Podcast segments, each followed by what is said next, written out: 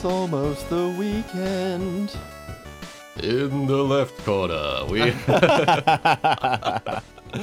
oh dear, Oh, it's, it's finally arrived. oh man, if, if I I'm like nervous for this episode. No, no, it's fine. I'm very relaxed. Uh, Uh, very, very excited to do our first game club game uh, critique, I guess, in a way. Yeah, let's call it a discussion. Uh, yeah, discussion, a friendly, personable discussion. friendly, friendly discussion. uh, how you been, dude? I've been pretty good. Yeah, it's been a pretty chill week. Um, just cruising around doing the work stuff. Um, I've been chatting to people outside of work about work stuff. Like we're doing some freelance related stuff, which has been always cool. So, Oh yeah, you know, um, show people what we've been up to and get their get their read on it. And it's always good to have a positive reaction to that. So that's good stuff. that's awesome. Um, yeah, and uh, what else has been going on? Just playing some, playing heaps of video games this week. Actually, I've been, I've been flittering around between all kinds of games. Actually, Yeah. yeah, yeah. Um, dude, but tell me about your time this week and how much, uh, how many hours you spent inside of Vampire Survivors. Oh my god. Okay, so I I've played an embarrassing amount of video games this week. Um, but it's been really fun because off the back of our last episode, I was really a bit more tuned in to like the first hour of, of all the games I've been playing. You did the homework. I did the homework that you asked for, and and dude, I've been revisiting Dead Space 2, and I hesitate to use the word perfect, but the first hour in that game is fucking perfect. It is. Yeah. It's it's crazy what they do in that game, and that game is 11 years old. It. Man, it blows my mind. And yeah, I've been playing that with headphones and it's it's Oh, yeah. honestly just incredible. Um like yeah, just it's like summer in Australia now, so it doesn't get dark till like 8 and I've just been waiting patiently each day for like for the sun to go down. exactly load up dead space, whack those headphones on. Um That's awesome. yeah, Um, it's been very good. Speaking of Dead Space, um, this is a bit of an ad hoc news um, chicken nugget, but uh, the Dead no, what's it called? Um, Callisto Protocol. uh, Callisto Protocol. Yeah, I was like Protocol, Protocol. What's the first word? Yeah, Pr- Callisto um, is coming out on the second of December, and I'm actually unusually hyped for this game. It looks kind of cool. Oh right. Um well, since you're throwing a nugget out there, one of the one of the chicken wings I brought is related to the Callisto Protocol. Oh, is it the animation thing where the DLC is? Am I about to spoil it? No, no, it's Okay. it's it's not that one. Though I did see that one. Um, it, it's it's actually around the prequel. Um, so there's a prequel podcast to the Callisto Protocol. Oh, what? Um, That's cool. Yeah, there's a story to listen to that introduces all the characters and the setting. It's a production with a full cast and it's available to listen to for free. Um, and it just re- kind of reminded me of that really poorly marketed Final Fantasy 15 Oh. prequel. And I was interested to hear your take on whether this is like annoying story content outside of a standalone product, or is this actually kind of a smart marketing ploy? Um, and it will depend on like how it's implemented, right? Like if Yeah. if you can play the game and not notice that you've missed something, then that's great. Um, but like if you have to listen to it to kind of get all the context for the game, then that seems a bit strange. Yeah, so what's the Final Fantasy 15 prequel? Is that the demo that came out prior to the game coming out, or what was that? No, dude, it's uh, Glaive, Knight's Glaive. It's a whole fucking feature film. Um, Oh. that that creates all this context for what happens in Final Fantasy 15, and it, there's like a lot of stuff in this prequel, like story beats that aren't revisited in the game, and Right. like you just won't have context for some of the stuff that's going on. Uh, Final Fantasy 15 continues to be become worse and worse on my list of worst games of all time. um, anyway, yeah, sorry, go on, go on with your Callisto Protocol thing. But I just thought that was really interesting that they had like a, a, a podcast to listen to because that's Yeah. that's not I don't know if I've seen that before, to be honest. Um, yeah, uh, sorry, writing in my notepad furiously. There's too many things already. Um, so yeah, I didn't know that that existed. Um, it's cool that they did it. I'm interested to listen to it because I've been trying to soak up all the different Callisto Protocol bits and bobs prior to the game coming out. Right. Um, uh, yeah, Callisto Protocol. The piece of news that I mentioned earlier, just to circle back to that, was the there's some you know a bit of what would you call it A controversy around the release of the game because there's some DLC that they're doing hmm. um, that includes some death animations for the main character, hmm. and people are a little bit up in arms about like, you know, w- why would you withhold animations as part of DLC? It's usually hmm. like, you know, if the character's going to die in all these creative ways, you'd expect it to be part of the main game, and that you know there wouldn't be any withheld from you as a part as part of and not having bought this extra piece of content. Yeah. Um, so I, I think, yeah, I mean, fair enough. Like, it's kind of a weird thing to do. I hope the animators are getting a percentage of every dollar that's spent on on that DLC, though I doubt they are. Unlikely, but yeah. Yeah, Did but you that would see? be cool. Yeah, I, I agree. I think I think it would be a huge move. Um, I can't. There's a specific term where um, you uh, neglect. Uh, can't. My brain is failing. Basically, rather than taking a salary, you take like Oh, a, a, yeah, a yeah. portion of your salary and then a percentage. And there's a term for the, that setup. I can't remember. It's like a rev- revenue share. Yeah, I think so. Something like that. Mm. Um, but did you see the the director's response to all this backlash around the animations being behind the DLC paywall? No, I didn't. I know he's a bit a bit of an outspoken dude, but what did he say? Uh, he said that they're not withholding animations per se. There's a bunch of animations already in the game, and production for the DLC content hasn't even begun. So I actually think in this case, it's It's fake news. Oh, it's not that it's fake news. It's just kind of a dumb thing to create DLC for. um, th- that's like a bit judgmental, but it does seem strange. Like the game isn't out, and you know, dying and seeing dying animations is going to be uh, an integral part of the experience by the sounds of things. Uh, and it just seems a, like a bit of a weird thing to create DLC for, honestly. Um, like, if you've played the game, and because you know, if they haven't started production on DLC, you're not going to see this DLC for months. Mm. Um, so you know, you buy the game when it comes out on December second, and you play through it, and you're like, "That was sick." And then the DLC comes out, and it's like death animations, and it's like, okay, well, to see that content, I have to play the game again, and like, Did- I have to be bad at it to see all those Yeah. animations. I don't know. It's very, it's a really weird setup. I don't think it's exactly the smartest type of DLC I've seen. Right. Yeah. Yeah. I don't know. I I guess we'll find out what goes on with it. I'm hopeful. I hope Callisto Protocol comes in and steals the fire from fucking God of War because, oh my god, I've been playing so much God of War this week, and that game sucks. Um, I'm too scared to write it on Twitter, but I'm saying it right here, man. That game is bad. oh no way! Tell me about it. Yeah. I thought I, originally I was like, you know, I reckon I can get through this. I'm enjoying parts of this game. I will try and finish it. And now I'm just like, I'm really struggling to enjoy playing this game. Right. And I'm very tempted to put it down. Um, yeah, it's just like so formulaic and so gentle and so like frustrating in its its pace. Like like I said last time, it's it's so predictable. It'll be like, here is a new mission. There is a linear path to follow. You go left, there's a chest. You go right, you continue the story. Here's a gentle hmm. puzzle. The puzzle isn't that hard and it's optional, and all you get is an unknown resource that will eventually upgrade one of your weapons.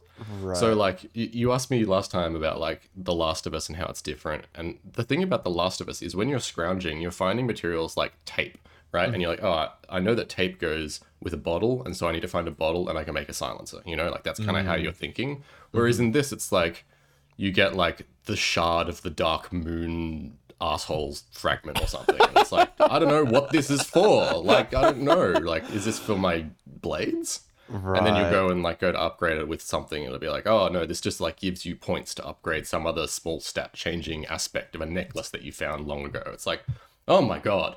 Like, mm-hmm. why would I do any of the puzzles in this game if if the rewards are going to be like, you know, or why would I scrounge and look around and try and like collect resources if if the stuff is so like negligible when it comes to actually changing how I play the game? Right. It just kind of sounds like forced RPG busy work rather than Yeah. like, you know, an implemented kind of weapon upgrade system that f- like falls into the rest of the pace of the game and that kind of thing.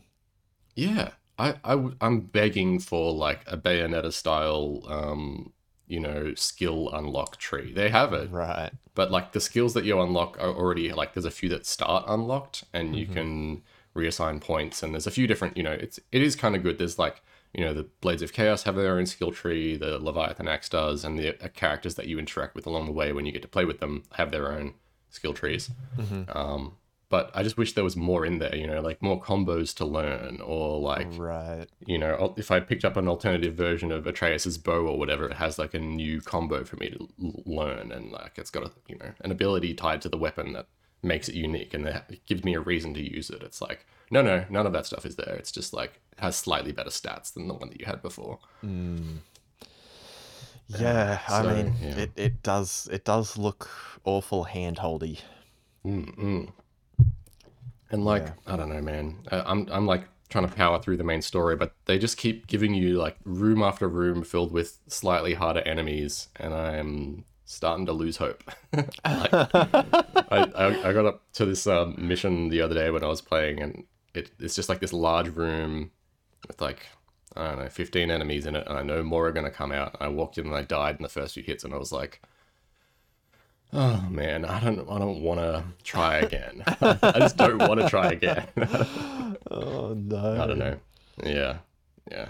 There's just so there's so much not to like, you know, for the amount of stuff that I do like in there. Mm, Yeah, I mean that's that's always like the hard balance to strike, right? When you're determining whether you want to keep going or not, and you're like, oh, Mm. there's all this stuff that I'm attracted to, but at the same time, they make it so hard to try and enjoy their game that I just want to throw it out the window. Yeah. Maybe I should put it on story mode or something and just like blast through all the combat encounters and and get through the story. Yeah, that's that's what I did with the first one. You Mhm. know, I got I got like a third of the way through, and I'm like, this combat reeks. Give me the story, baby. And it was like, you know, I, I, my experience was a little bit different though, because that game was like JT's favorite, and he'd recommended it so many times. I was like, all right, I want to see it through, so I can like give JT my thoughts. But you're just you're just out there, son, out out Yeah. in the ether, playing this sequel. Um, for no reason other than it's supposed to be good. Yeah. And I have a funny feeling it's going to get like game of the year and at a bunch of publications, you know, like it's just I don't I don't understand what people are really enjoying with this game. Um, I think it's like the same thing that we talked about last week with the um, the first hour being really important. You know, they're really remembering that first introduction, that first fight with Thor, and that first introduction where you like are on the dogs and fighting Freya, and it's like epic. Mm-hmm. But they're not they're not really like mindful of all of the drudgery that happens in between the epic boss fights. Like there's so much fucking drudgery, dude, and slow moving story and like poorly voice acted characters and Oh, it's just- really? Wow, that that's something I wouldn't have expected. Yeah. It's it's weird because you've got like so at the start of the game, the actress who's playing Freya or the actor who's playing Freya does this amazing scream, like she's screaming after Kratos, and I was like, wow, that's bone chilling. And then like you're hanging out with her later in the game, and she's like, I think you should try throwing your axe at that shiny thing on the wall over there. And but she's just like the delivery is so flat. You can tell that she's like hating delivering the line because she knows it's like you know mechanical exposition for the player. it's just uh, yeah. Um, so anyway, it's God of War. I don't know if I'll go back to it. Yeah, fair enough. Fair enough. Um, well, uh, I got another chicken wang. If uh, Yeah, hit me. if if you want some wang. Um, so this this one I just kind of popped up on my Google feed, and it was um, from uh, or it's about Josh Sawyer, who's the creator of Pentiment. Oh right, um, yeah. Which is like I haven't played it yet, but I've I saw in an interview that Disco Elysium was like his main influence when he was creating this game. Yeah, yeah. Um, but he stated in in this recent interview that I saw that he, he never he never would have proposed making Pentiment without Game Pass, quote unquote. Wow. Um, and so for him, it like provided a safety net in the in the form of a deal with Microsoft before production had started.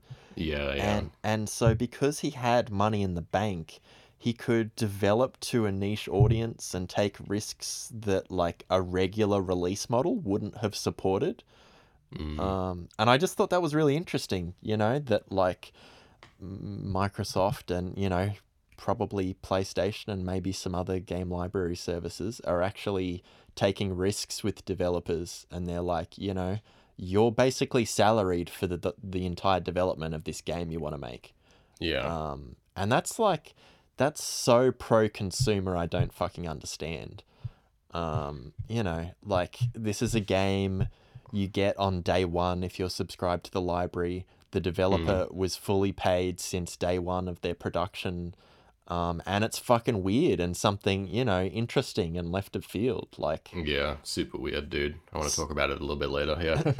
it's like they're all wins and i'm just not used to seeing like so much positivity from both like the creator side and the consumer side Yeah. Yeah, it's awesome. I mean, it, it's effectively the publisher model, but I, I don't know if um they uh, the publisher model with a storefront with guaranteed eyes on the thing at the end. It's it's not like you know it's yeah. the typical pub, the original publisher model where like you release on Steam with a marketing budget. It's more like you know the Xbox front page. Everyone gets the game by default. You know that's that's the twist, which is kind of interesting. yeah yeah Um, so, uh, but yeah, um, it is it is cool to see them taking a risk. Do, you know what he made, or do you know what they made before Pentiment, or was it is this their first game? i i don't know um yeah i i don't recognize the name Oh, it's Josh? made by Obsidian, developed by Obsidian. okay what, what Yeah. else have they done Dude, they the game that we were playing last week, Grounded. oh right right right right yeah Yeah, okay and um, that other space game that was like an RPG that's got the same name as that other space game that's not an RPG. oh Um, god what are you doing to us Oh, my brain. Yeah. Anyway, Obsidian. Uh, Yeah, I right. visited their, their studio when I was in the US. It was it was very cool. Oh no Um, shit. Okay, so yeah. maybe so maybe like so uh Josh Sawyer's the game director and actually that's that's a bad habit of mine where like I attribute a game to like a couple of names when in reality um you know there might be a small indie studio um like I mean just to for example Death's Door um that was made by a studio made up of two people right? But but the truth of the matter is it was two people who did a lot of work but then they hired like 10 to 14 um, you know artists and programmers and you know they had a lot of help to like help round out the game um, Right. and like uh, you know I in the past will be like, oh man, Death Door was just uh, only made by two, a two person team, and that's Yeah, yeah. that's not really realistic, and it kind it kind of isn't great because it it takes away from the work that all those other people definitely added to the experience. Um, Yeah. and so yeah, I guess maybe because this interview was with Josh Sawyer, I was like, oh, I guess Josh Sawyer made this game, so that's my bad. Um, I guess Josh I'm- Sawyer was maybe the director, and then he had a team within Obsidian that was working on this. Yeah, so I, I don't have confirmation on any, on any of this, but I think the way it would have gone down is Josh would have been a director on numerous projects at Obsidian. Um, he would have said, "Hey, I've got a game. We're winding up on Grounded right now. You know, like I've got an idea for a game. I'm gonna like make a small group of uh, people from other teams who are also you know looking for work, and we're gonna like uh, work on this game called Pentiment. And then he would have got, you know, like studio director sign off to like make a pitch. They would have pitched it to Microsoft and then they get the go ahead to make the game. Right. Um, okay. In Obsidian's case, they're a relatively large studio. They're working on several IPs all at once. Um, and, and since being acquired by uh, Microsoft, it's been it's been you know nothing but up for them. So um, Yeah, I think this would have been like a small subsection of the Obsidian squad working on this game. Um, it's definitely not like you know the scope of a game like Grounded. Um, Mm, yeah. So yeah, Cool. but yeah, dude, Pen- Pentiment's sick. I played a little bit of it this week. Yeah? Um, yeah, it's super weird. Uh, I, I can't remember if I mentioned it to you or not, but when you're talking to people in this game, they all speak with text on the screen, and depending on their standing in society, it like changes the ty- style of text that appears. Oh, So like like the font. yeah. Yeah, the font and the way it's drawn on. And so like you're an artist and so like the lettering it does like all the outlines first and then it fills it in in the black. um, Right. in, the- in in the spaces. And and like you talk to someone who's like a uh, a print printer, you know, like at the printing press or whatever. Yeah. Um, and he his letters all go on in blocks in reverse and upside down, and then when he's finished talking, it'll like stamp it in, and like the words will appear. Oh wow, that's Um, so cool.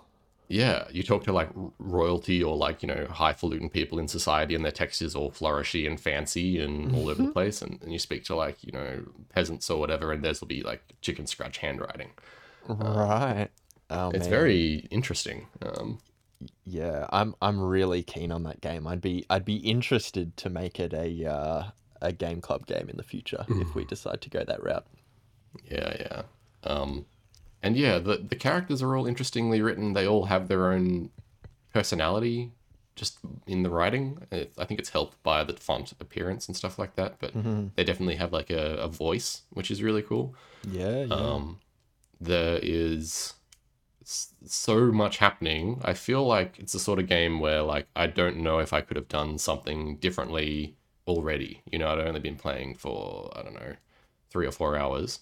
right. Um, but I feel like, the, you know, there's like all these paths that I haven't even looked down yet, just on the map, and like I'm already like, did I forget to talk to someone? Have I ruined some like path that I could have taken by, you know, not talking to these people in the woods or whatever? Because I like walk, walked right by them and I was like, I don't want to talk to these people. And then I was like, maybe I should have. Like maybe I would have got some information that would have helped me with something. I don't know. Maybe I would have ruined something else. Who knows? yeah. So it's got like this whole like you know um, chain reaction feeling to the game already, which is which is really cool. That's awesome. Yeah, well, if it's if it's using disco as an influence, hopefully one of the main concepts it took away from that was failure means progress. Yeah, Um, because that's definitely what was a pain in the ass in previous point and click adventures, where like failure meant reload or like, you know, redo things. Yeah. And like redoing something that's point and click is like work. You know, that's that's the antithesis of fun. Um, but Yeah. but making failure as part of progression, or just like yeah, you you missed out on all this stuff, and like life goes on, the story continues, the characters Yeah. develop. That's uh, that's what we're here for, baby. yeah. It, it also has a little bit of the sort of like dice roll thing, though I think it's more of like a skill check. Um, Oh yep. It'll have like a bar that comes up on screen if you're trying to persuade someone of something. It's only happened a couple times for me in my sh- short amount of time with the game, I guess. But mm-hmm. yeah, it'll be like, hey, you're trying to persuade someone t- to do something for you, and you can you can use some of your stats to like uh, contribute to the the likelihood of, of that happening. Very um, cool. Yeah, so it's pretty sweet. Well, uh, you're persuading me to play it, that's for sure. Yeah, nice. uh, hell yeah, man. Um, Did you have any more news? I don't think I do. Um, Cool. yeah, yeah, I think we're good on the news front. Alrighty then. Well, um, shall we jump into this month's Game Club game Death Door? yeah, let's jump in. Okay, so I've got I've got a bit of an intro for us, um, and I think it's going to motivate you to spew forth your cavalcade of criticism. Yeah, so how do you want to do this? Do you want to like take it in turns and like go over stuff, or like just go back and forth? Um, well, I'm just I'm just gonna say what I've got as an intro here, and I reckon I reckon things will just unfurl naturally. All right, cool. from there. Um, all right, so so this was my impressions of Death's Door. so playing Death's Door feels like waiting for the bus to go home. There's a cool breeze, and the bus arrives on schedule. You board, and the driver gives you the nod of respect that fellow mi- motorcyclists often share. The seats have been reupholstered with velvet. Each seat has its own style that fits in seamlessly with the rest of the decor. The suspension makes it feel like you're traveling on a Shinkansen. In short, Death's Door is a fantastic amalgamation of everything you've seen before, with the kind of polish and implementation that outshines some of its best inspirations. Wow, poetic. what say you?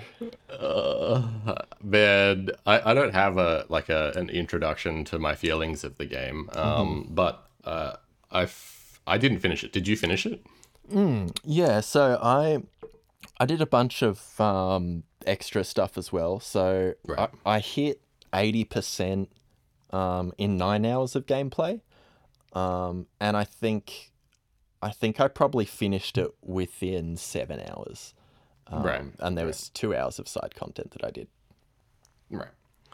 Um, yeah, I, I, so, I mean, maybe I should just like start reading off some of the stuff that I've written down, like overall thoughts, but, Yeah, yeah. um, yeah, my, my impression of the game was not good. Um, I found the play experience to be like, uh, slow and uncomfortable. Um, moving around was not pleasurable. Like swinging my sword was not pleasurable. Firing my my uh, my fireball or whatever, or the arrow was not pleasurable. Um, the whole experience was just like kind of hard to look at and not enjoyable to Hard play. to look at. You didn't like the art? No, I thought the art was try hard and ugly. Oh my god! I Wow. thought the enemy design was nonsensical and had no tie to the world. Whoa, whoa! All right, all right. Slow down, slow down. The, the art and the music were two things where I'm like, there's no I way. turned the music off. Oh my! the music. Are you serious? Yeah. Wow, wow. This is this is fascinating because because like the music and the art design gave me goosebumps on multiple occasions. Ugh. Wow. Like I would just I would just like sit there and soak it in. I thought it was so beautiful. Wow. Yeah, to to me it felt like, you know, they're going for like um what's that Zelda game that has that sort of more cartoony style? A Link's Awakening on the Oh, yep. on the Switch. Um, Yep, yep. but without any of the attention to detail from the camera. And it also felt like they'd watched like way too much Adventure Time or Steven Universe and got inspired by character designs there and were like, hey, yeah, we're gonna give our characters these big shiny eyeballs and like weird little mouths. Wow. yeah, it, it just felt a little bit like contrived for me, or like a little bit try hard. Like they were going for this like you know kiddie style, sort of a bit quirky. Um, there's a there's a Halloween series that I really like. That's uh, what's it called? Um, oh shit, it's it's yeah, I can't remember the name of it right now, but um, yeah, it's it's got like a Cartoon Network vibe to it that's uh, really really familiar to a lot of people that that watch that stuff. And it just felt like Yeah. a a bit of a um, I don't know, an irreverent homage to to that style, and I, I didn't like it. Yeah, okay. Interesting. I thought um it was a fairly inoffensive game as in like they like it wore its influences on its sleeve. Yeah, um, right. And yeah. and it, and it did play things pretty safe. Um but I I thought uh, just about everything I saw was really well implemented. Um, like you mentioned about the the combat, um, I I really loved the combat. I felt that um, you know it was basically an isometric Zelda with the focus on combat rather than puzzles, and the combat was um, kind of that throwback to Castlevania, um, where there's a lot of commitment. There's no animation canceling. Um, Yep. You know, it's it's about like when you swing your sword, like you're swinging your sword until that animation finishes. Um, And I thought the game did a really good job of like teaching you how things were implemented early on. Um, there's this big knight. I think it's the first mini boss, and this knight is so fast. Like he he's got this like huge mace, and he brings it down really quickly, and Oh, yeah, yeah. and it- and like I I died so much to that knight. I didn't die at all up until that point. Like I I fought that first fortress boss or whatever. Um, and you know, I was having a great time, and then I came up against this knight, and I just started getting slaughtered, and Right. like I basically had to change my playstyle to a more like get in one swing, get out kind of deal, kind of like Right. um, Dark Souls two, because like the ev- ev- like everything's really slow in the beginning of Dark Souls two. Yeah. yeah. Um, and yeah, I really liked it. I really liked how everything kind of had this weight. Um, you know, the the no animation canceling thing is like definitely one of those things that I used to really pine for in games Right. that that didn't have it. But I think since I've played through like a bunch of classics like Castlevania and Super Metroid and stuff, where like you know, uh, it was all about commitment and animation canceling wasn't really a thing. I've just come to learn that that's a design decision. You know, they were like, all right, Yeah, so yeah. they, they want the combat to be more weighty. Um, you know, and, and I thought in the context of Death Door, it worked pretty well. Whereas like in God of War, that first that first 2018 game, it really frustrated me. I was Right, I was like, there's so many enemies. It's all fast paced action. I feel like I should be able to add, like cancel my animations and roll away. Um, Yeah. Whereas like when I was playing through Death Door, I never really felt overwhelmed with like too many enemies or like you know the boss having too complicated of a move set, um, Yeah. or anything like that. Yeah, I mean, so I like I said, I didn't really enjoy the combat. I would have liked to have been able to roll cancel. I think, though, I get what you what what they were going for with the whole uh, classic style feeling game. Yep. Um, yeah, I, one of the things that really bugged me about the combat was when you get hit, you get knocked down, Mm, yeah. and it felt like every time I got hit, I got knocked down. Is that right? Whenever you Um, take damage, you get knocked down.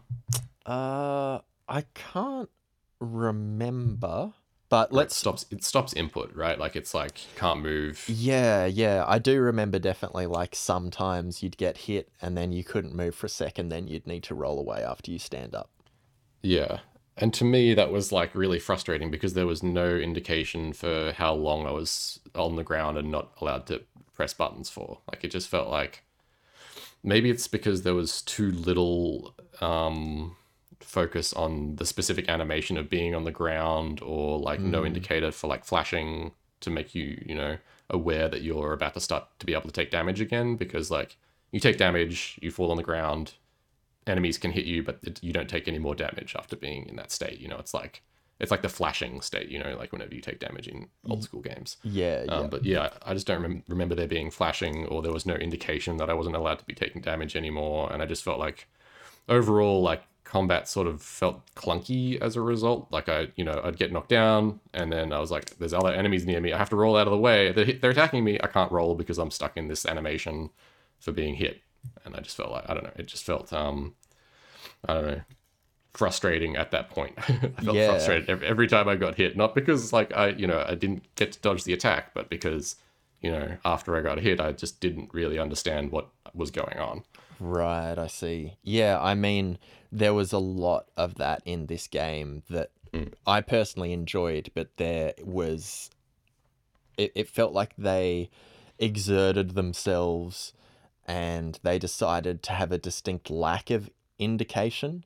Like, a lot of the learning I did in this game was like super intuitive for me, and I just learned by like swinging my sword or you know interacting with the world. There was you know except for that like um tutorial area that's pretty short and kind of reminds me of like the dark souls tutorial area Yeah. um like otherwise the world has no text tutorials um Mm. and, and it's just about like shooting arrows through flame and like whacking explosive plants and like seeing how they interact with things um, yeah, yeah, and and I really appreciate that kind of design, and it, it kind of showed in, um, like all the enemies themselves. Like there's no health bars; they just slowly kind of deteriorate. deteriorate and crack. And I love that kind of like visual storytelling style of of communicating information to the player. Um, Yeah, I mean, I, I like that cracking too. I just wish that they'd done something like that with the player, where like when I took damage, I could tell that I'd taken damage, and I wasn't just like left. I don't know. Maybe I'm I'm asking for a little bit more hand holding, but also demanding that they don't hold my hand a little. You know, like I'm kind of trying to have my cake and eat it too a little bit. But Yeah, Um, I I thought the the when I'd taken damage was really clear because they Hmm. do the Hollow Knight thing where they knock you back. well they freeze the screen and the sound dips Ah, right, right. and it's like it's a really impactful like kadoosh kind of feeling. Yeah, yeah, yeah. Um, but like sticking with the combat, one of the one of the mechanics that was unique to the game that I really enjoyed was the slap economy. So basically, you've got it's obviously not called slap economy in game. I just made that up. But like you've got um ranged spells and at the start you've got an arrow and you get like um you get uh, a fireball and a hook shot and like a bomb you can throw. Um, but to use those ranged spells, you've got to hit enemies or hit plants, and that gives you like a maximum of four uses. And I really loved that kind of that that design decision to coerce the player into being a bit more aggressive. It's it's Yeah. the same kind of thing we've seen in in Bloodborne and Dead Cells where it's like, you know, if you want to regain health or if like if you want to have the ability to use ranged spells, you need to get in there and have a go first. And um yeah, I really enjoyed that in the combat and it also kind of fell into the level design as well.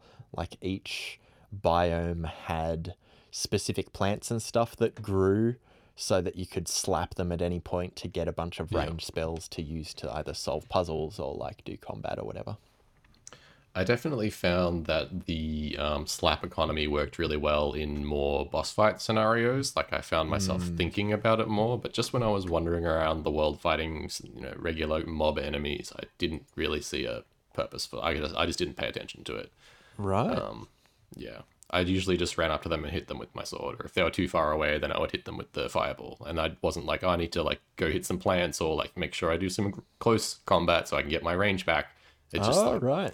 it's just kind of whatever application. And if I didn't have my spell, I would just like walk away from the enemy. I didn't really like, yeah, have feel a need to um, engage with that part of the game during regular ga- uh, combat. Um, Right. but yeah, speaking of combat, even a little bit more, the healing was probably one of the least appealing parts of this game for me. Oh, this healing no. mechanic drove me bonkers. oh, okay. Tell me why.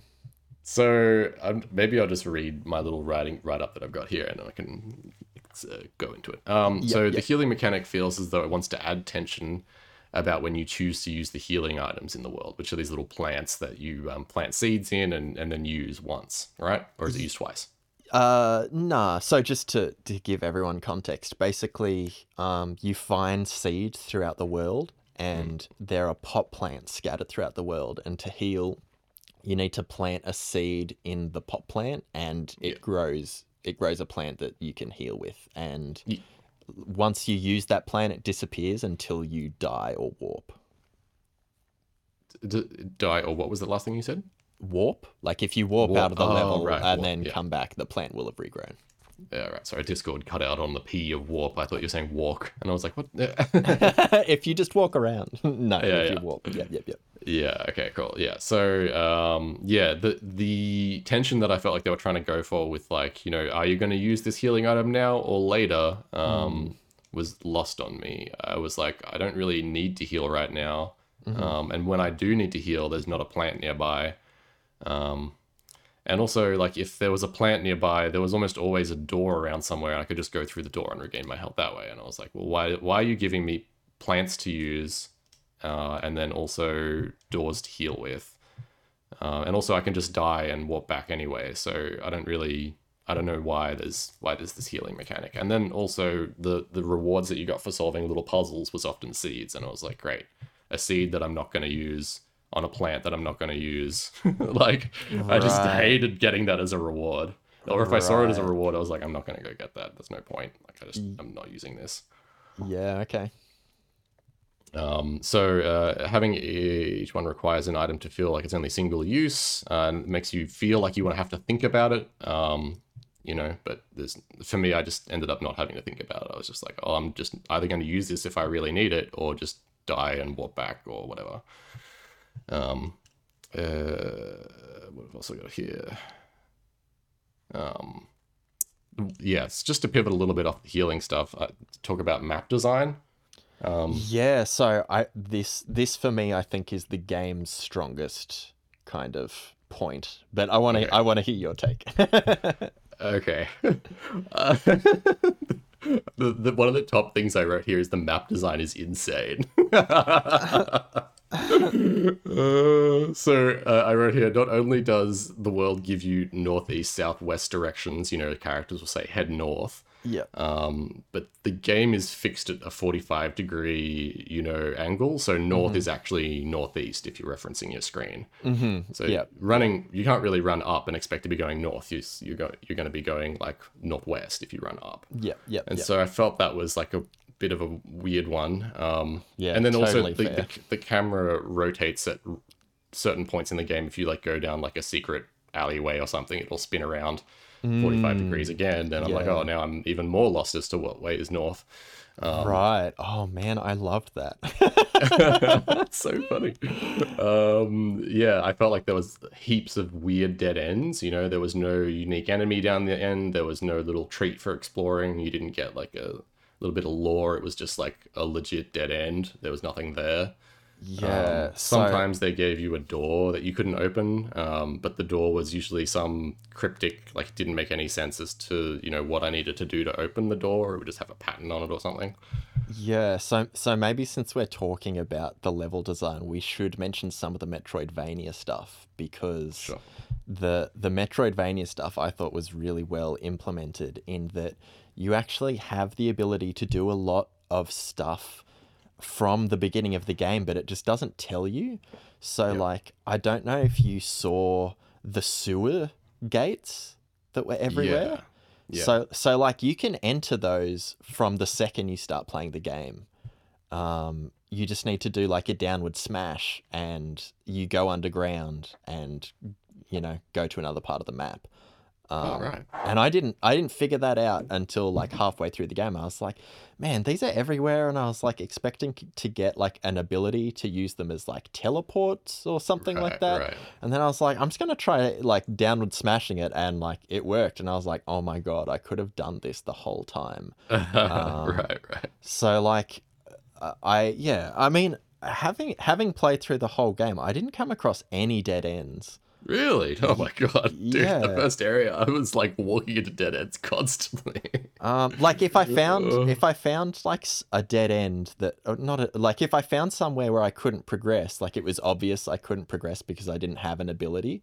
I was like, oh Hmm. yeah, there's a pole right there that um, I'm I'll need a hook shot for or something like that. right, right. I never kind of found somewhere I was like, what the hell's the point of this place? Yeah, right. Yeah, there, like, Um, sorry, go on. sorry. No, okay. Um, the, the other thing that drove me a little bit wild about the map and the area design was they were use they would use so in this forty five degree angle layout, right? You've got certain cliff faces that will obscure the player when they move towards them, just because of the height of the the uh, floors relative to one another. So like you'd walk up to a wall and your character would go into shadow, Yeah. effectively, but you could still see them through the the uh, floor Yeah, and and so oftentimes they use this to hide secrets or treasures. And that drove me crazy because i was like okay now every time that there's a fucking wall that i can go into shadow behind i need to go and explore that because there might be a secret there. And that, that, that just made me push up against all the shadowy walls. And i was like this feels like a waste of time because not every shadowy wall had a secret and oftentimes they didn't. I was like i hate i hate that i'm them being told to do this. Right. Yeah, I think um, yeah, I don't really remember finding many shadowy walls, but I think I remember the effect. yeah, um, yeah. like when you go into the sewer grate and you're underground, you're just Yeah, a yeah. shadow. Like Right, right. and, and Yeah. you like walk through underground paths. So I remember the effect, but I don't remember like using it to go through walls or whatever. Yeah, there were sections where there would be like a little corner that you could walk up against um, in the shadowy wall, and if you kept walking, you would like pan the camera over, or the camera would do a rotate, and you'd be in like a little new area. Oh, maybe found yeah, yeah, yeah. yep, yep. I'm with you. I'm with you. Yeah, right. Yeah. Yeah, and so I was like, I don't know. Uh, So, so um, this is this was made um, probably worse for me when I took a little break from the game. Like I stopped playing for a week and then I came back um, because I didn't remember where I needed to go. To go. Um, right. And so I was just walking around the first area. I didn't know which doors I needed to go into, or like if I'd missed something, or what direction I need to go in. And so like Yeah. I was pushing up against this wall, and I was like, oh, uh, I guess I can go through here. And the camera moved, and I was like, oh, now I'm really lost. and there's all these walls that I could push up against, and I don't know which way to go. Right. so Eventually, I found the, the bird that was like, you need to go north, and I was Oh. like, okay. I was about to say that that bird is always there to tell you where to go. Yeah, but I don't know how to find that bird in the first place. That's the problem. Oh, I see. Yeah. Okay. Yeah, yeah. I like I found him eventually, and I was like, "Thank God I found him," because yeah, Mm, I've just been wandering around. yeah. Um, so I- yeah, I think um like I, I played it in like three or four days. I think Right, just right. like an hour or two every day. And like it was basically just like Dark Souls for me. Like there's no map in Mm. Dark Souls and it was never an issue. Um, just because the world is so small. Right. Um, or like not not small, but it's not open, you know, like each Yeah. each little biome or section of the world you go is is contained.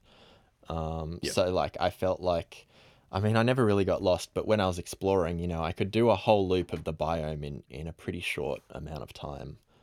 right. Um, but like I was also like coming off the back of Carrion, which was a 2D Metroidvania that had no map.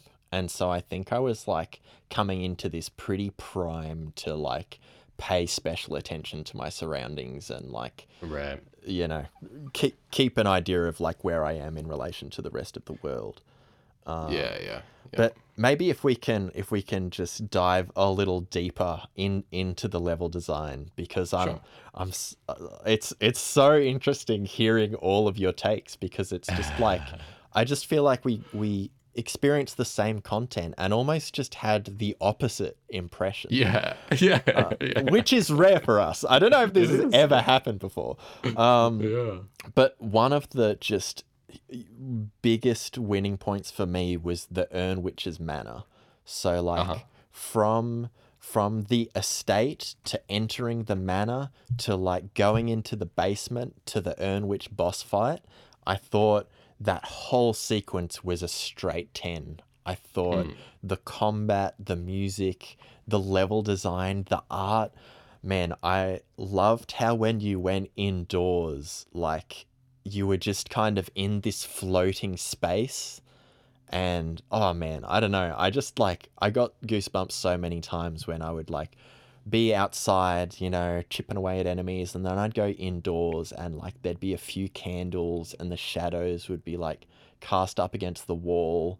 And, you know, the room would only be taking up maybe 60, 70% of the screen, and the Right. rest of the screen was like complete darkness around you. And I just Yeah. thought like the lighting and the art worked so well together. Um, but yeah. Sorry, go on. no, no, you're yeah. I, I agree. I think for me, the best part of the game was the Urn Witch's Manor. Um, yeah. and there were some genuinely cool secrets in there, like using the reflection in water to find the secret urns to smash. I thought that was really cool. Yeah. Um, the way that you got in through the gardens around the outside of the manor with the moat and stuff, that was really cool as well. And then I talked to a bird a bit later on, like or a dude who fed me a, meal, and he was like, "Hey, there's like a secret near the moat." And I was like, "That's that's cool. I like being told that there's secrets near places." Yeah. Um, and it was done like organically through a little interaction where you're eating a meal. I thought that was pretty cool. Yeah. Um, yeah, I, I, I just getting getting to that part of the game sucked, and then after beating that boss sucked. just, uh, yeah, I don't know. I, I just would. Uh, and then like when I started the second boss area, I was like not enjoying myself as much as the witch urn or the urn witch's palace. I just I don't know. Yeah. I just sort of fell off after that point. Yeah, I think that's when we first started talking about it. Is like, I just beat the Urn Witch, and I I thought that was just one of the best boss fights I've had in like an isometric format. Easily, Yeah, it like two D and isometric. I was just like, fuck. Everything is so clear. She telegraphs everything so clearly. I've got to use like everything at my disposal. I, I I really enjoyed it, and like when we started chatting, and I was like, "Dude, this is the fucking best," and you were like, "No," I was like, "Oh god." um, like when you said you really didn't enjoy the the boss fight, I was like, "Oh man," like if I didn't enjoy the boss fight, I don't know if I would keep playing because I feel like that was the game kind of, you know, basically saying this is where the spice is. Um, Yeah, and, and it was like, you know, the spice was definitely about like the level design. Like I said, I thought it was really, I, I thought it was brilliant. Like the, the Urn, Urn Witch's Manor, I actually played that level twice because I was Oh, like, wow. uh, this is, this, this is the pinnacle of isometric level design. Like it doesn't get Yeah. better than this. Um, Yeah, I, right. I thought it far outclassed anything I saw in that um, 3DS Zelda game I played. Yeah, yeah. One of my favorite games ever. oh, no. But uh, Yeah. you know, I, I still really enjoyed that Zelda. Fucking Yeah, solid, yeah. No, solid I- as hell. I think if I went back and replayed uh, that Zelda, I would have a bad time. Like I think my taste has just changed a little bit. I, I struggle to see, you know, like you walk into an isometric room. There's like a little ramp up the side and like a little seed for a reward if you drop down and get the get the seed. You know, like that's or there's like a, a pot between. You know, you and the seed, you got to smash the pot with your fireball before you can get down there, or whatever it is. You know, like that's Yeah, that's yeah. kind of the flow in those little areas. Yeah. And I was like, I'd walk in and be like, okay, I, I see the seed. I don't care about the seed. I guess I'll have to go get it. I don't, I don't know. Like, I, I just didn't, I didn't, uh, like, I, I got the, the stuff that they were going for. And there was a couple of times in the Witch Manor where I felt like it was, like, actually an interesting twist on that, where they would, like, have, you know, like a few different paths that you could take, or like a little hidden path if you broke a certain urn or whatever. I like that. Um, But yeah, for the for the most part, hang on, I, I took a screenshot of a, a, a bit of a level, and I wanted to send it to you really quick. Um, I'll put this in uh, as a link in the episode description Oh yeah. as well. But um, sorry to do the old Discord show thing, but What do we get? this was just like an example of like a little environment puzzle that I felt like I, I saw heaps of this stuff all the time. Oh yeah. And there's there's like a simple fix for this, right? So what we're looking at here is like there's like three levels of platform. You're standing on the top level. There's a seed on the middle level, and on the bottom level is an area that you'd access prior. Um, you have to hit a plant on the top level where you're standing. The, the, the plant shoots a projectile and blows up a brick wall so that you can access the seed on the second level. yeah. This is fine, but once I drop down and get that seed, I have no way of getting back up to where I just was, and so I have to run all the way back around to get back up to where I just was, which makes me A, not want to get the seed, and B, I don't care about the damn seed. so I'm not going to do this. I'm not going to engage with this dumb puzzle. Like, all you need to do is put a little ladder next to that broken wall, and I could just climb back up, and then I would be way more likely to get the seed. And to me, I felt like that was just like really bad design. Right, but don't. Right, interesting. So I would say that's good design because you can choose not to engage with it. Yeah, but it wants me to engage with it. It's like asking me to get the seed. You know, it's like here's this little scenario. No, Here's a little mini puzzle. but that's the thing. I don't think it is. Like it's there for you. Yeah, like it's just there for you to engage with it if you want. But there's no character being like you should do this. You've already got a bunch of seeds, so you don't need any more seeds. I think that's like. I think this is like the pinnacle of optional content, dude. like, I Yeah, think- it's it's optional content that like like begs me not to engage with it though. It's like well, it both be- begs me to it like asks me to get it. You know, it's like here, here's a seed. You can get it if you want.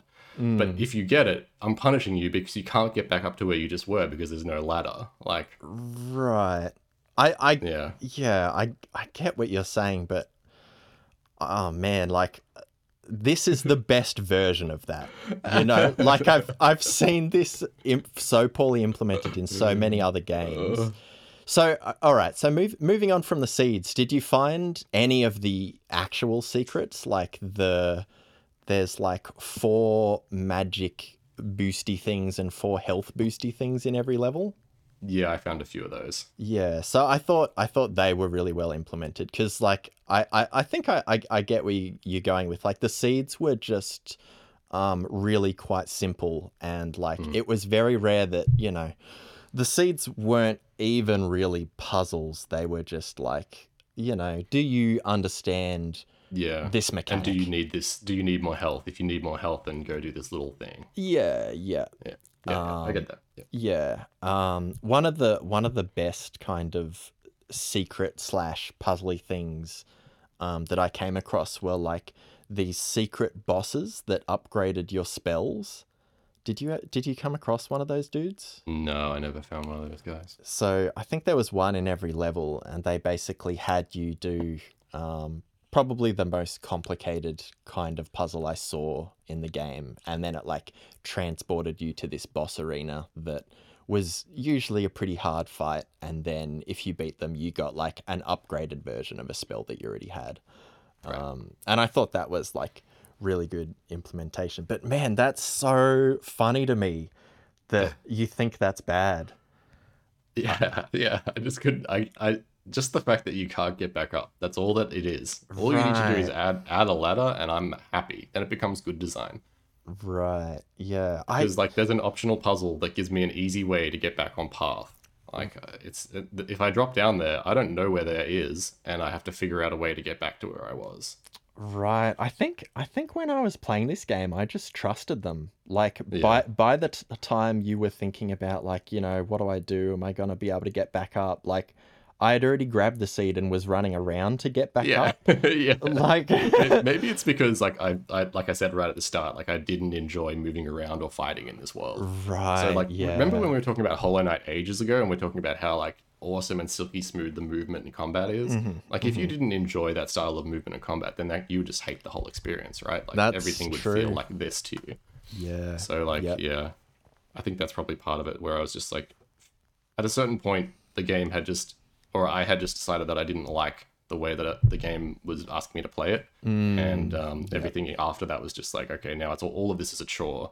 It might be, it might like on its for you, it's like interesting design or like a cool little puzzle or like an optional, you know, um, little bit of flavor. But for me, it was just like asking me to continue or do more of the thing that I don't like. Yeah, yeah. I, well, I think you got it, dude. Like, if you don't Yeah. like the core, and again, it's like, you know, it's it's obviously taken a lot of inspiration from Zelda, but the Yeah. core is on the combat rather than the puzzles. You know, like I would have spent eighty percent of the game fighting and maybe twenty percent of the game solving puzzles, probably less. Um, Yeah, right. So yeah, like you say, if you're not enjoying the combat or the movement or anything like that, then yeah, I think I think it's going to be pretty hard for you to have a good time. Yeah, yeah, yeah. Um, the other thing that I just took note of as well was the uh, running animation. The crows. This is so petty. the crow's feet penetrate through the ground on the running animation. All right. yeah. Oh dear. It's just a small little annoyance. So yeah, you know, there's just like so many of those little things where it was like, I can't, I don't like looking at this. I don't like playing this. oh my God. I hate it. Uh, the boss fights were cool though. I will say that castle boss in that first area, the Urn Witch boss, a, a lot of like the some of the enemy rush stuff I actually found really enjoyable and like a fun slog where you had to like you know really ration out your hits or ration out your health. Yeah, Um, yeah. yeah, And that- dude, that you didn't cool. You didn't like the music? Like No, I turned I turned it off and it's at a certain point I was like, this piano loop is driving me nuts. wow. Yeah. Bro. Yeah. This Yeah. is wild. This is wild to me. Um all right, I'll go through a couple of things I liked. Yeah, please Um, do because I feel like I've been so negative on this game, and I, I think it's like it's probably fine. You know, like, people enjoyed this game. You enjoyed this game. Like, I'm Um, just yeah, it's really- I'm I'm glad I'm glad like cuz I finished it maybe 3 weeks ago now and I'm Mm. I'm glad I had some distance from it to like properly assess everything. Um Yep. because when I first spoke to you, I just did Urn Witch's Manor and I was like fuck if the rest of the game is like this then this is like you know this is game of the year material for me but the yeah the Urn Witch's Manor was definitely the best like the best music the best level design and like i loved the way they used music in that level. Like it had this motif over like two hours that kept developing and then by the end you're in this industrial basement with like steam and levers and the music is in tune to the steam and it was like very chaotic and exciting. Um yeah man i just thought that that Urn Witch section was just incredible and like the other sections of the game all turn out to be very very good Um, but man, nothing, nothing like the Urn Witch. Um, and so yeah, that there are a couple of things that I I really um, liked that aren't common in other games. Um, one of them is no penalty for dying. I I found it to be a really relaxing time because of that. Like Yep. it, for me, it was just really nice to be in like what I thought to be like a beautiful isometric world with really like really chill music unless you were in like a boss battle or whatever. And because there was no penalty for dying, I just felt like I, you know, the game just wanted me to play it and explore and like find new areas and stuff like that. And it was so cool that they could have been like, oh, you know, we're creating tension by having a currency and like you lose the currency when you die and you've got to get Yeah. back. And like that's tried and true and that does make things really tense. But I just like that they made the vibe so much more relaxing. Um, Yeah, I, I will say the vibe was relaxing. I did when I first put it up. I was like, yeah, this is this game has a vibe and it's pretty chill. Like I, I like the black and white area, and I like how lush stuff is when they really push the fact that you're in like a forest or whatever. Like they, they really lean into each biome, which I was, I just didn't like the style personally. But yeah, Yeah. I will say it, it they did. Um, like you said, they they really lent on the vibe pretty hard in certain areas. And even in that, that screenshot that I just sent you, it has like dappled lighting from high trees all around, and I think that's nice too. Like, it, yeah, the, the vibe is on. The vibe is on. Um, all right, I'll take that. Um, And what else did I like? Oh, I really loved the upgrade tree. So, really simple stuff. It was just like strength, dexterity, constitution, and intelligence or magic. Um, But unlike other games like uh, you know Dark Souls, where it's like, all right, you got a great sword, you you you boost strength to do more damage with that weapon. You got a scimitar, you boost dexterity to do more damage with that weapon. This was like classic attributes. So strength updated, uh, sorry, upgraded your ability to deal more damage with every weapon because it was your strength. And dexterity upgraded uh, your speed and your ability to swing every weapon slightly faster.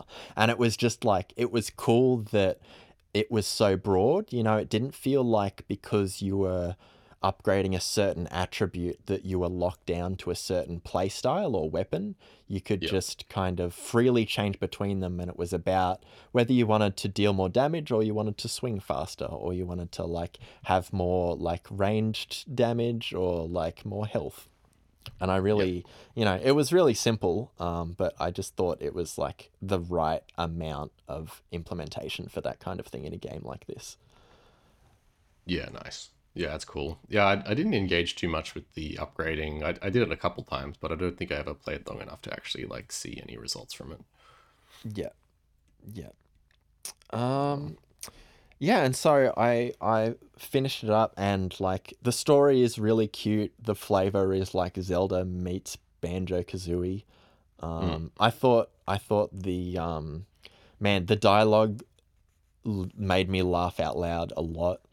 Um, like when you're when you go through the Urn Witch's manor, right? You're like basically wrecking all her shit. You're like busting urns and you're walking through secret walls and all that kind of stuff. And she's like, after you do like a little mini boss, she'll she'll visit you and she'll be like, "Dude, what are you doing, little crow?" Um, you know, and it's all very Zelda-y. Mm. And then you like you get down into a basin and you find her and she's like, "You little shit." And I just thought that was so fucking funny. I was like, "Oh, this is this is a bit more adult than Zelda. That's cool." Yeah, she swears at you, right? Yeah, she, she- calls you a little shit. Yeah.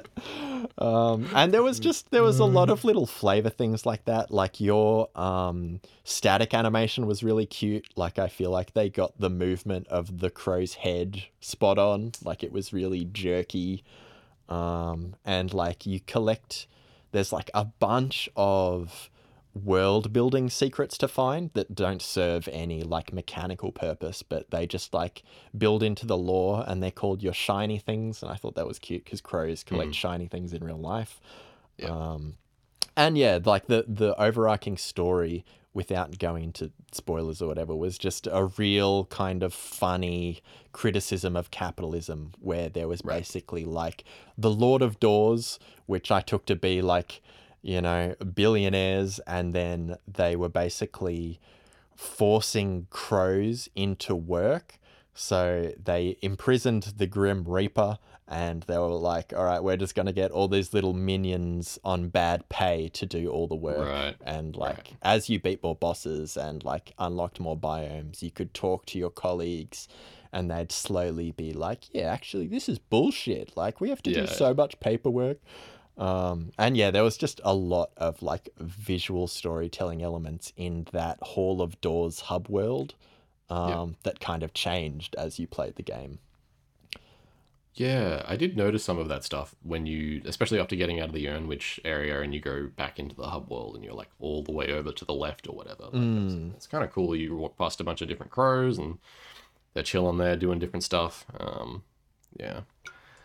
I kind of feel like I was the, I, I, at a certain point, I became the crankiest old man I've ever been. I just refused to take in any of the potentially good stuff this game had to offer.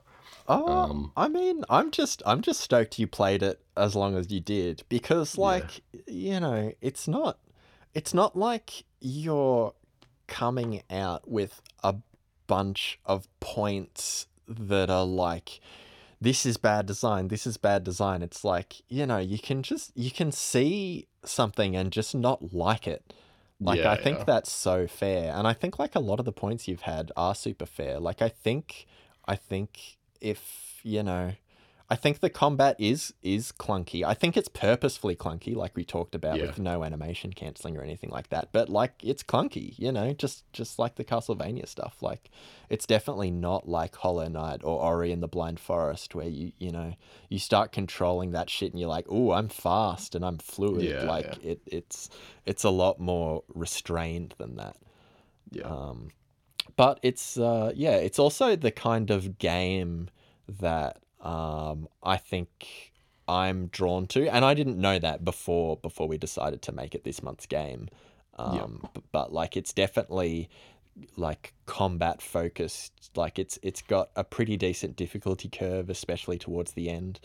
Um, That I thought was really satisfying. But yeah, I just I just like that we kind of both played the same game and we get to talk Yeah, about it. yeah, no, totally. Yeah, and, it, and that we had like polar opposite experiences, which I think is really interesting. Like normally we usually go for the same kind of thing. Yeah, dude, it um, it blows my mind some of the examples you've had though, where you're like, they did this, this, and this, and I didn't like it, and I'm like, oh man, I liked those things. and the dude, Maybe I was just in the wrong headspace when I went to play this. I was looking forward to this. Like I was like, I think this game looks cool. I'm going to enjoy it, and then I just almost straight away did not.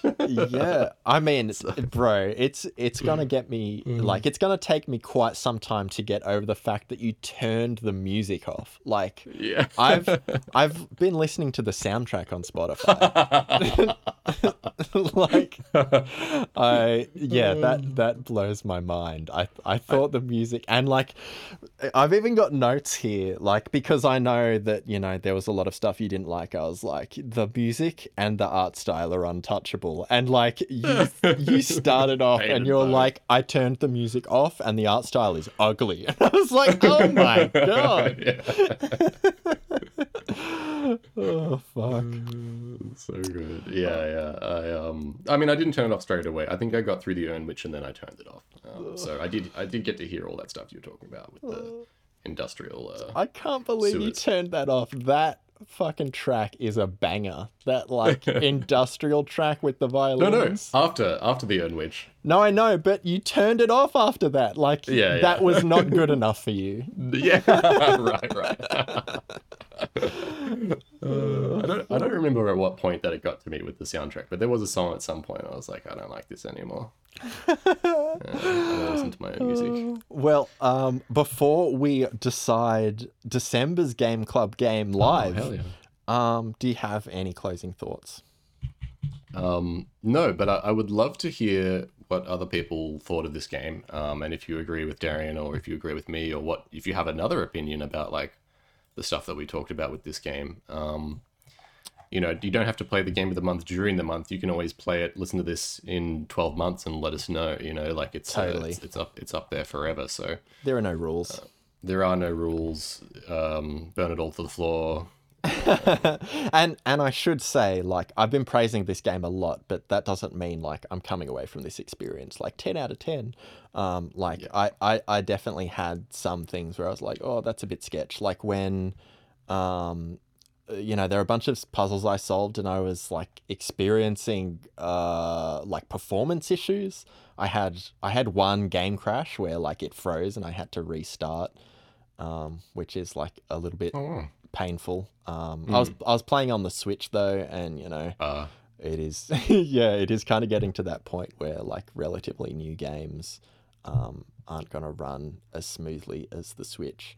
Um, but yeah, I, honestly, like in in wrapping up, I loved the game flavor. I I love the music. I love the combat. I thought the level design was some was some of the best I've seen. Like when when I was playing Urn Witch's Manor, I was like, this is the isometric version of that Titanfall 2 level with time travel. oh. like- Yeah. I'm I'm serious. I was like, this is this is the shit. Oh, no. Um, I loved the characters. I thought they were like really kooky, and I loved that. Oh man, I just I like saying swear words in games. I don't know why, but I just feel like it makes me more connected to the people that made them somehow. Not not to say that like you know games that are made to ch- for children without swear words are worse, but it just helps me relax when I'm like, oh yeah, that that's a swear word. You know this Right. this, this game is real. I don't know. It's just like because people in my everyday life swear all the time, just casually. It just makes me more comfortable. Yeah. yeah. Um, loved the boss fights, loved the mini bosses, and I loved that this, you know, you would do like a big puzzle, find a secret mini boss, and then like get an upgraded spell. That felt really meaningful. Um, and like those mini bosses were, were harder than like any of the end level bosses, so it felt like a real kind of treat. It was like you don't need to do this, but like if you're enjoying the gameplay, the reward is the gameplay and you get something that's worthwhile for like progression. Yeah, yeah. Was the upgraded spell much different? Um nah, it like it did more damage or like Yeah. um oh god, I'm trying to remember. I got a few of them like you shoot more arrows at once or, or Right, right. something like that. Like it was fairly simple, but it was just you know, it it felt good all the same. Yeah, yeah. Um, and so yeah, the the ending was was pretty cool, but there was some end game com- content that I decided not to engage with. Um, there was like a true ending, and like there was lots of busy work, and to be honest, it just felt like a good example of what content for the super fans should look like. You know, Right. like you do the main experience, it takes you seven hours, and then there's like a bunch of other stuff, and it's obviously not going to be as polished or as unique as what you've just experienced. But if you're really enjoying your time, you can go and engage with it. yeah, Um, I think I think that's that's a good thing. Um, but like one of the because I, I looked it up afterwards because I was interested in like you know what it took to get the true ending and that kind of thing. And one of the things you need to do there's there's one seed for every pot in the game, and you've Right. got you've got Oh, to plant, plant every, every seed. seed. Oh my god. That makes me so mad. Oh my It makes God. me so bad. Oh, it's the first thing I saw thought of when you were like, I hated the healing mechanic. Yeah. I was like, ooh. um, but yeah, I like I like the healing mechanic. I like there was no penalty for dying. I liked the upgrade tree. Yeah, there there was like there was a lot of stuff to like. Um, but like for me, I think in general the way I approach games, I prefer like originality over polish. Um, and this game felt like a very polished version of many other games that I'd played before. And so, yeah, I really enjoyed my experience, but like by the end, for me, it wasn't something that um, in the end was going to make a game of the year list or anything like that. Um, just because, like, when I look at the other games I've played this year and I look at those experiences, I'm like, fuck, those are experiences that I'd just never seen before. Whereas, Right. like, this was just super polished, um, but it really like did a- borrow heavily from, like, Zelda, from Dark Souls. Um, Yeah. yeah, it, it didn't feel like super fresh. But yeah, I still I still thought it was great all the same. Yeah, nice, nice. Um, shall we do a, a dice roll? Yeah, so uh, we're, we, we've changed the, the things a little bit. So we're going to take it month by month. Joe's going to do December. I'm going to do January, etc. Um, and Joe's got four secret games, and he's going to roll a 1d4, and that's going to decide what our game for December will be. Um. Okay. Hang on. Let me get a one d four. Get a get a 1d4 on Google. Oh, you're getting a real 1d4. Yeah, I get a one d four here. Oh my god. Um. Okay. So these are these aren't games that are on this list, or wait, I'm confused. No, so you've got four games on a list, right? Yeah. And yeah. they're secret. They're secret to the audience. So the audience Oh doesn't right. know I what thought they were secret to you, and I was like, nah, bro, you know these games. Yeah, no, I know these games. okay. I've got I've got three games on on on the list though. No, you got you got four. I can. Huh? I'm I'm looking. I'm looking right at them. Oh, I got to scroll down. Okay, cool. I was looking at the, the November list. I'm like, bro, these games are the there's only three here, and they're not secret. And so I'm started freaking out. All right, here we go. We're gonna roll the dice. All right. Uh, that is a two. All right. We are gonna play Sayonara Wild Hearts. Hell yeah. Never heard of that game. Oh, awesome. Yeah. I think this will be a good one. Um, I mean, they're all going to be good ones, but yeah, I think this will be uh, a very different um, change up of what we normally look at on this show. Cool. Yeah. Cool. Cool. Well, uh, Christmas sales are sure to be going um, by the time this airs on the third of December. Uh, so hopefully, hopefully that's that's a game on sale and we can uh, we can play it and uh, yeah, we'll we'll come back at the end of December with our hot takes. Maybe maybe Joe will like this one. No, I'm kidding. It's fine. It's all good. We, uh, Maybe I will like it and you will hate it. Uh, this was really fun. I'm really glad we did this. yeah, me too. Yeah, it was a good a good chat. Um, yeah, I'm looking forward to the next one. Yeah, me too. All right. Well, um, I guess uh, I guess that's it. We hope you'll have a really lovely weekend, and we'll catch you when it's almost the weekend once more. Bye. Bye.